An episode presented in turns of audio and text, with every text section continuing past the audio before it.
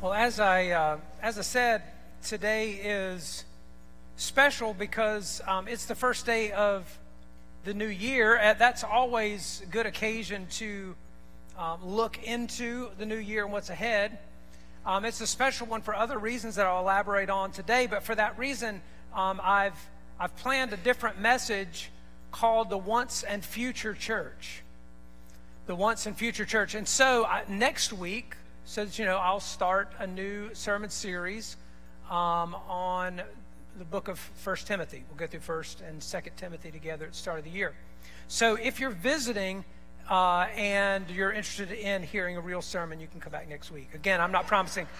I'm not promising that it's real good. It just, but it, will be a real, uh, a real sermon.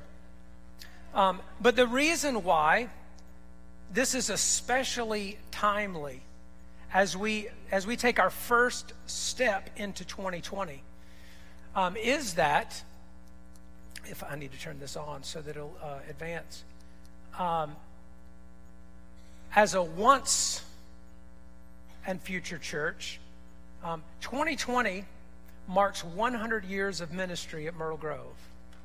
Yeah it is a I mean that is highly praiseworthy. It's a double jubilee year we would say. 250s, double jubilee. Um, so, and I think I referenced this sometime back um, last year, and some of you that have been around knew this. But in 1920, um, a deacon from First Presbyterian Church downtown started a Sunday school mission out here in the Myrtle Grove area, which was out there back in 1920, you know started meeting uh, twice a month. There was a service led by one of the assistant pastors at First Presbyterian um, every other week for a period of time. Chapel was built right down the road here, the Little White Church. Used to house Myrtle Grove until uh, I believe in 1981 was when the move was, maybe 1980. I don't remember exactly that date. But anyway, chapel built in 1927. And then in 1945, that little mission, Sunday school mission, was constituted as a church. And so I believe that makes it the 75th anniversary of our establishment as a church. This is a big year, 2020. We ought to just celebrate all year. It's we, you know, you don't need two excuses to have parties, right? That's, uh, but, but we got two of them. 100 years of ministry, 75th years of established church. But it's a reminder also um, that we have 2,000 years of church history that we draw from, that we are part of. See, anytime you're reminded of your little local church story, it's a reminder that the, the local church is a part of a bigger story that's been unfolding for 2,000 years. Because that church that started this ministry out here itself started as a little gathering of believers back in 1760 before that became a church in 1785.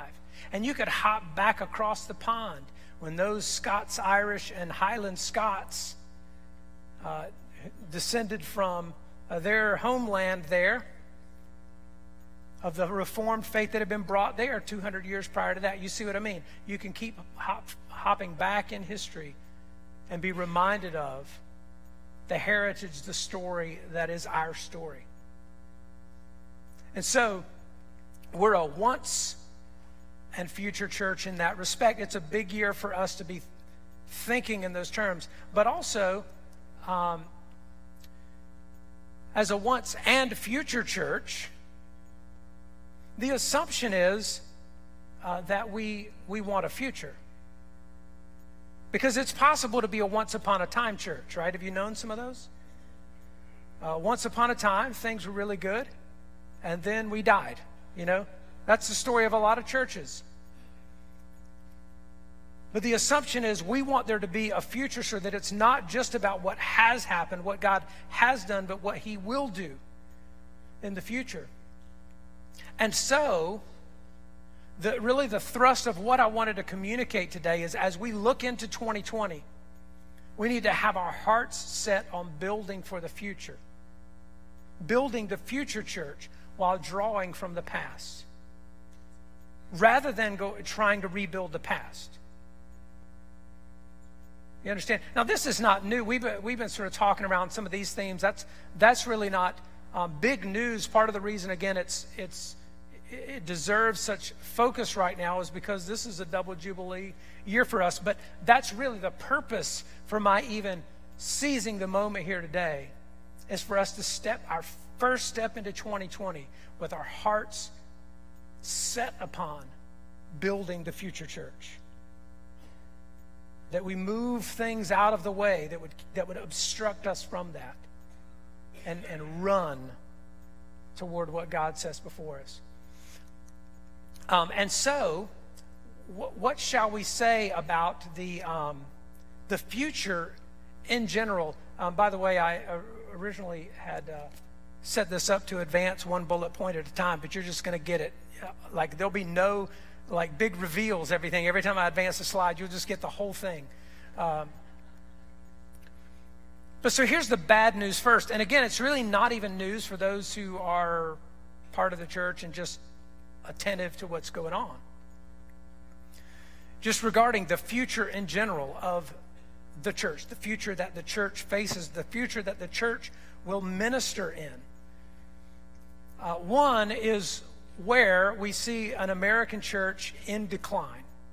And you can use Google it yourself. Any anything you read basically shows not only the church, but really religious affiliation at all um, is is in decline. Now, some of the the good news of that is uh, that's been less true of evangelicals, um, generally speaking. That that the percentage of people identifying as born again or evangelical has really held flat, while others have declined. But there, but there's there's again you you don't even have to read surveys to know to some extent that's true, right? You just know um, there's a growing prevalence of secular mindsets and a decline. Um, of religion and uh, of the church's influence. And, and more, uh, the, the, the, significant uh, um, point, I guess, to draw from that, there's a lot that I could say, by the way. I could stand here and talk for two hours on all of this subject um, on, on, at length on any of these slides, and I'm trying really hard not to. And you're appreciative of that, I know. But um, in our lifetime, th- this is apart from an outpouring of the Spirit of God, uh, uh, apart from an awakening that probably exceeds the first or second great awakening, apart from that, in our lifetime, uh, the future will not be like the past. Okay, the, the, the future that the church enters into, the, the world that the church ministers to, is not going to be like the past. And, and, um, and, and it'll happen, it, it has, has happened gradually, and, and, and maybe um, some of the real uh, conclusions from that we won't even live to see um, because a lot of times change is slower to come than we, than we think it's going to be. Um, but part of what that I think that means is as the, as the church in the West moves into more of a disfavored status, a, a, a position not of cultural dominance, not, not being a cultural minor, uh, majority, but a cultural minority. So our relationship to public life changes inherently. You tracking with me on that? Now, I'm, I'm not wishing that, by the way um, uh, just reading the trend lines. And, and it, that suggests to us that we actually have to look, if we want to look to the church of the past for any sort of model about how do you how do you interact as a church how do you relate to the non-christian world in a context where you are disfavored and a cultural minority we have to go back to the first 280 years of church history. Way, way, way back. Because since, uh, since 313, this is specific year, where, where, where favored status was just sort of uh, endowed upon the church. I mean, we've lived in that way ever since then. And so, really, my point there is not to uh, fog your head with uh, with uh, history facts like that. It is to say, the future is not going to be like the past. We can't we can't think as a church in terms of, oh, you know, when so and so was the pastor, here's how we did it. I mean, you got I mean, you got to go way back before so and so. Way back to, to even begin to get your mind in the right categories of knowing how do we how do we posture ourselves as the church uh, to love, preach to, minister to a culture that may, in some cases, despise us. And like I said, that may be that may be a ways off before it's there, but it's just to say we, we have to think about the future of the church differently in terms of what we're even stepping into. Okay? Now, that, that's the, the good news is God's not surprised by any of that. He's not dismayed by any of that. Uh, he, he, doesn't, he doesn't even have to snap a finger to, to turn it all around. And he, he saves people and whole nations. He'll, he'll sweep across whole nations in spite of um, human conditions and that kind of thing. That's not daunting, but it is reality. It is reality. And so, the way, again, the way you think and plan for the future, you need to have uh, an honest uh, sort of depiction of what the future is likely um, to look like. And so, what, what will we do in light of that? I mean, as a, as a church. So, here's, here's the good news again um, there aren't um, just magic wands to wave. There's no secret sauce for, for how does the church serve itself up and remedy all of that. There's, there's none of that. It is be obedient to doing what Jesus told the church to do in the power of the Holy Spirit, expecting He will be faithful to do what He's promised to do. And so that includes um, things like we'll focus on planning worship services that, that are filled with truth and passion. That's, that's been our aim um, all along.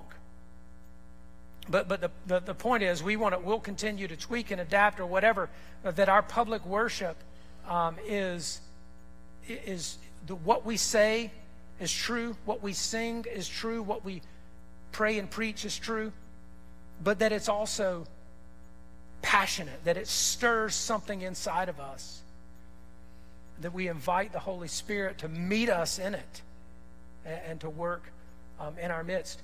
Uh, secondly, we'll be focused on getting people connected in community groups. Lots of people have, have been involved with uh, small groups or um, more recently missional communities. Um, lots of people are not. And so we, we've sort of set it out there, but we're going to be vigilant coming soon to a theater near you. Uh, we'll be vigilant about trying to get people connected uh, in in some group setting where you're where you're um, growing in faith, you know, personally, eyeball to eyeball with other people. Um, another emphasis or sort of introduction, I, again, this is one I alluded to sometime back, but, but this year will be uh, trying to cultivate one on one disciple making. That we, again, we think about going back to the very basics of what Jesus said to do go make disciples, baptizing them in the name of the Father, Son, and the Holy Spirit, teaching them to obey all that I've commanded you, or teaching them to observe all that I've commanded you. So, person to person, a mature believer teaching maybe a new believer, maybe a not yet believer, even, discipling them to faith and then growing them in the faith. What does it mean to trust Jesus and what does it mean to obey him? What does it look like to follow him? What does it mean? What does it look like to have a life that's really consecrated unto him? Do we want to have we want to have people doing that on a one-on-one or one-on-two or three level? Um, there's nothing real highly programmatized about that at all. Does it strike you that way? That's real basic. People sitting down over coffee, opening the Bible, and saying, What does the Word of God say, and what shall we do in response to that? Uh, but that's something we want to cultivate. And here's the challenge um, none of us who, my age or older for sure, m- most of us were not discipled that way. We weren't discipled in that kind of setting. We, we if we were discipled at all, it's in big group settings um, in churches and that sort of thing. And so uh, that'll be something a little different. But, um, but then the fourth one would be just encouraging personal rhythms of spiritual life. When I say um, personal rhythms, I'm, I'm really talking about routines and habits. I'll come back to this in just a minute when I talk about what can you do. But those, those habits of meeting with Jesus daily,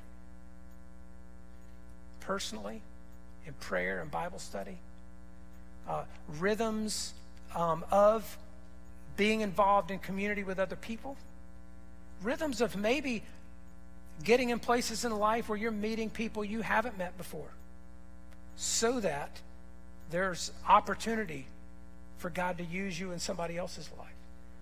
Rhythms of meeting together weekly and so forth. Just, we're going to encourage that again with a, a little bit more uh, thoughtfully and, and, and vigilantly, deliberately in that way.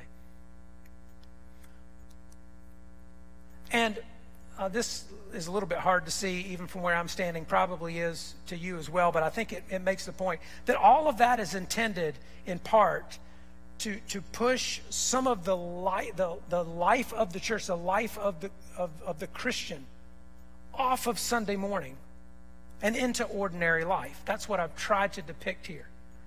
And this is kind of a model for, for missional communities as well. But in other words, Sunday morning was not intended to be the place where the whole weight of Christian experience stands on one point. That we just come to this place uh, once a week and that we've prepared all that you need to be fueled spiritually until next week. It was never intended to be that. And so, uh, and, and it, and the church for a long time didn't function like that either.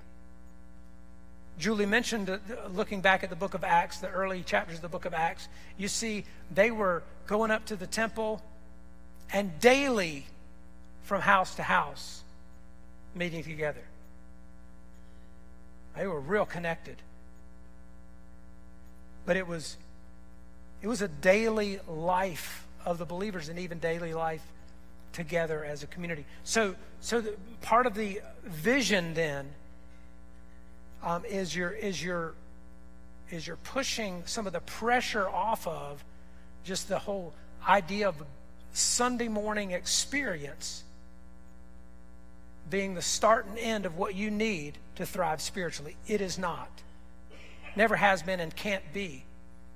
And so we want to then encourage people to be connected in groups.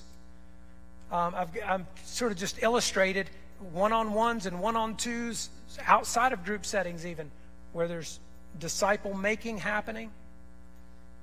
And whatever all of that activity looks like, where people are connected, their faith is being formed by those connections and those habits, then those people joyfully gather together on Sunday.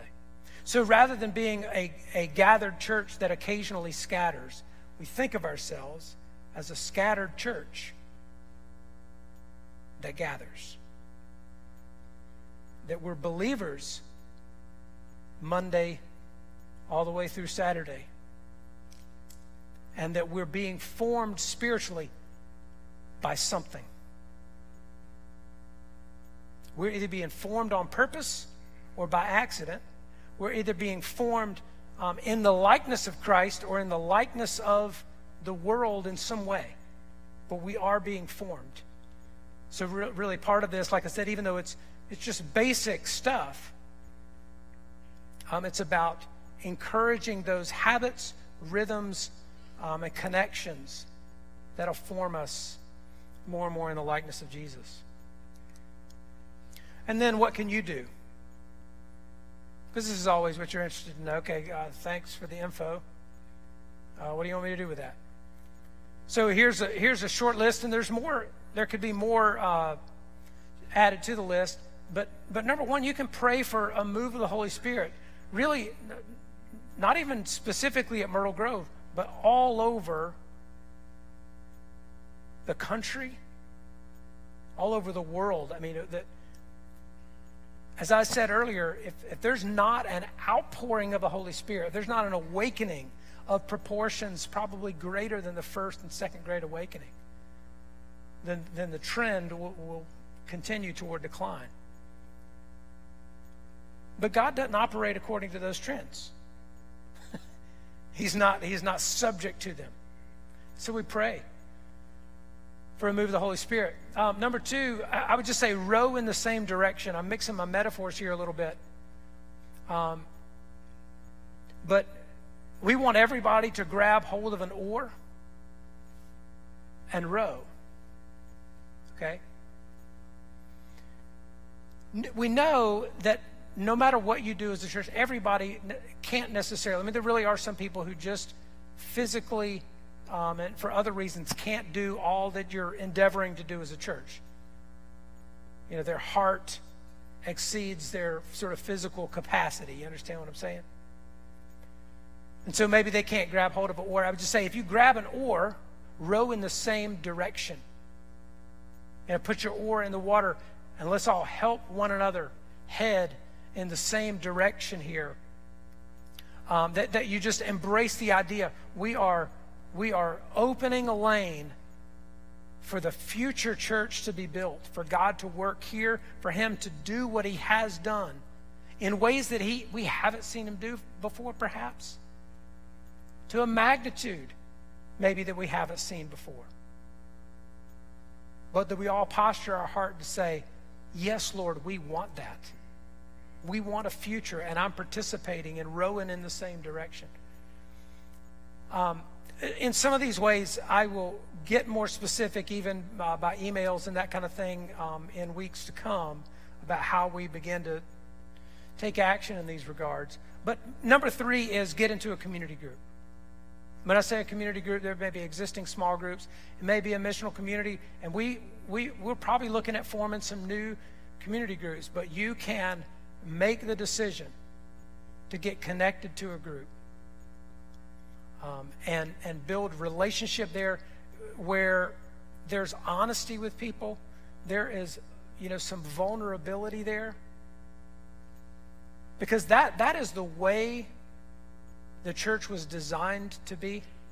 It's the way the early church functioned. When you read things like bear one another's burdens, when you, when you read things like even confess your sins to one another and you will be healed, you got to have some one another's first. Right? And you got to you got to get close enough to them to know they can be trusted with you to share a little something with them, right? That they're going to be helpful to you in response and not hurtful. But get connected. Make that a, a, a decision, a resolve in 2020. And the final one I said here make habits, not resolutions. Um, I would love to build this one out a little bit more and don't really have time to do it this morning. If you were to Google that phrase, you'd probably find an article written, uh, it was actually written last year at New Year's time um, in the Gospel Coalition. But anyway, this, this particular guy makes this case for and he's even written a book about um, just establishing habits that form us spiritually. We are formed by our habits. As I said earlier, we're being formed in the likeness of Jesus or in the likeness of culture. We're being formed on purpose or by accident, by default.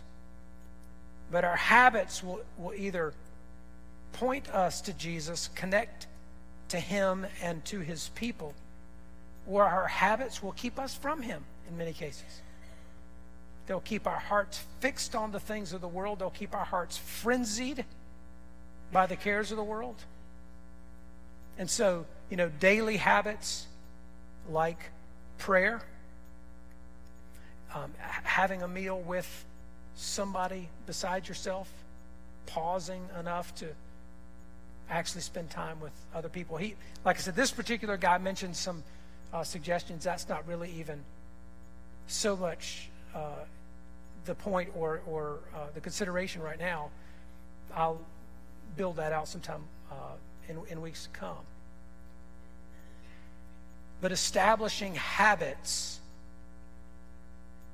that are going to form you daily and weekly, weekly Sabbath, weekly fasting, weekly community meals with other people, etc. But there, there, there are things that we individually, you will find, um, even in the simple act of scheduling time, as the early church did, as even in the book of Acts, you read the apostles going up to pray at the hour of prayer, the third hour, or the sixth hour, or the ninth hour. Scheduled times of prayer. If you, if you do something, even approximating that in your life, that there are times when you have set apart to spend with Jesus and you simply meet him there to be with him, you will find that to become precious, informing you in deep ways that are every bit as meaningful as what you get when you gather in a worship service. Make habits, not resolutions. Th- those are some suggestions, and all of that is really, all of that is really basic stuff. Um, but as I said, one of the chief aims of all of that is to move some of the life of the church and, and life even of our own personal Christian experience off of Sunday morning and into every day, into the ordinary where it's intended to be lived out, where it's intended to form us and where it's intended to impact other people. Because we do, we do believe, have for ever. That there is a future for our church and a radiant one. We, we will celebrate uh, at times of this year, again, our, our history and our heritage. We will always draw from the long heritage of the church. It's the reason we, the Lord's Prayer is the one Jesus gave us, um, that, the, that the church has prayed ever since then. The creed we recited today dates way back to the early church of what the church believes. We'll always do things like that that draw from that heritage, from our own heritage as a local church, but all with an eye toward what's the future we're stepping into? What is God doing? How is God at work right now? How does He want us individually and corporately? to participate with Him? Let's pray together. Father, we do thank you for the plans you have for us as a body. We thank you, Lord. We celebrate and rejoice in um, the history that we have here as a local church, God, that 100 years ago, a faithful deacon just obeyed you to go and make disciples. That everything we're doing here today and everything that's been a part of this church's history is a result of that obedience, Lord, that you used that first act of obedience to bring forth all the fruit that has come from this church. We thank you for that and we, we celebrate it.